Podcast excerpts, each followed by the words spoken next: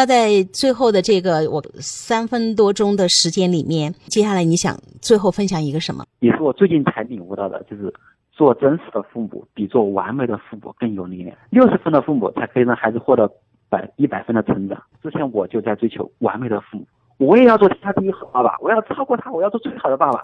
我说洋洋，爸爸要努力做最好的爸爸。某一次不小心对孩子发了火，或者某某一个地方没做到，我就会很自责，就说啊，我怎么又没做到？我不是说要做好爸爸吗？为什么又没做到？然后这样子的时候，我就发现呢，就是我们的关系就会出现不平等，就是这个时候，孩子处于他的他的地位在我之上，然后就你反而在压抑自己了。你看我又没做好，对对 对, 对, 对，然后他就会说，你不是要做好爸爸吗？然后你为什么你没做到？这样子我就感觉我更自责。后面我就觉得我说啊。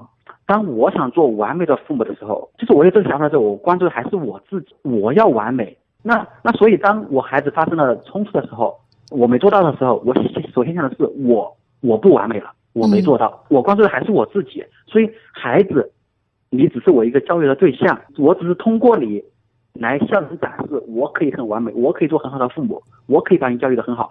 所有的关注点都在我，而不在你。就是孩子成了一个工具嘛，啊，就是证明展示完美爸爸的一个工具人啊。对，所以我后面发现，哦，当时我想想到这一点的时候，我真是后背发凉。原来我学了这么久，我的关注还是在我自己，而我没有真正的关注孩子，这多么可悲啊！多么可怕呀！做真实的父母就是说，我可以发火，我可以有做不到的时候，我做不到的时候，我真实的时候，我不会去自责。我想的是，我下次怎么可以做得更好？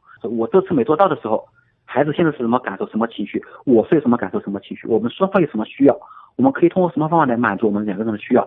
这个时候就从我不完美变成了我怎样做得更好，这样子就就更容易连接到孩子。真实的父母才更有力量，才更容易跟孩子建立链接，因为人无完人，世界上找不出一个完美的呃，无暇的一个存在。父母好好学习，孩子天天向上。四岁半的洋洋还有哪些让我惊叹的故事呢？就是他的蓬勃的这个生命的能量，清晰的边界，对自我清晰而坚定的认知，真的有太多故事分享了。我们期待下一次。呃，新的家长朋友们可以加入到爱的教育 Q Q 群来七一五五二一零零三，到任何的问题在养育孩子的过程当中呢，都可以详细的描述，我会搜集整理，在节目当中请专家解疑答惑。